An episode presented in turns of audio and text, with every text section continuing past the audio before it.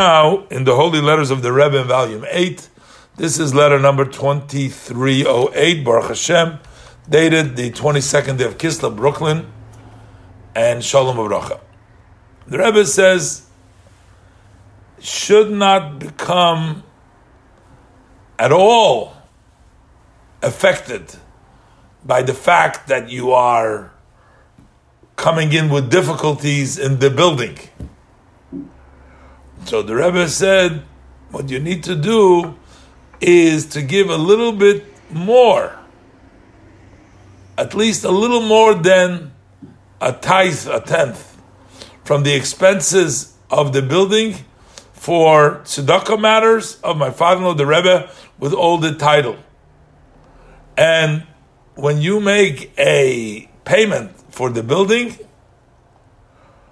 uh, on the building to give from each payment as above a little more than a tenth for a kupa for a charity.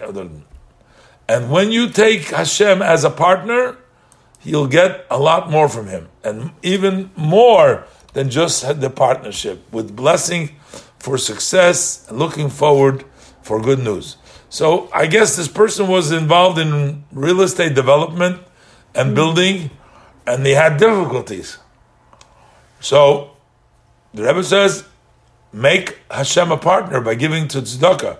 So first the Rebbe says, whatever the building expense for the building, give a little bit more than a tenth for tzedakah, and when you so basically when he has to make a each time you make a payment, so make a payment and then give a little bit more than ten percent give for tzedakah. Uh, for the freedom of tzedakah. I mean that's the way he should give his meiser. And the Rebbe says if you take Hashem as a partner, then you will be successful, and Hashem will give you more than his part in the partnership. So that's it. And the Rebbe blesses him with success and looking forward for good news.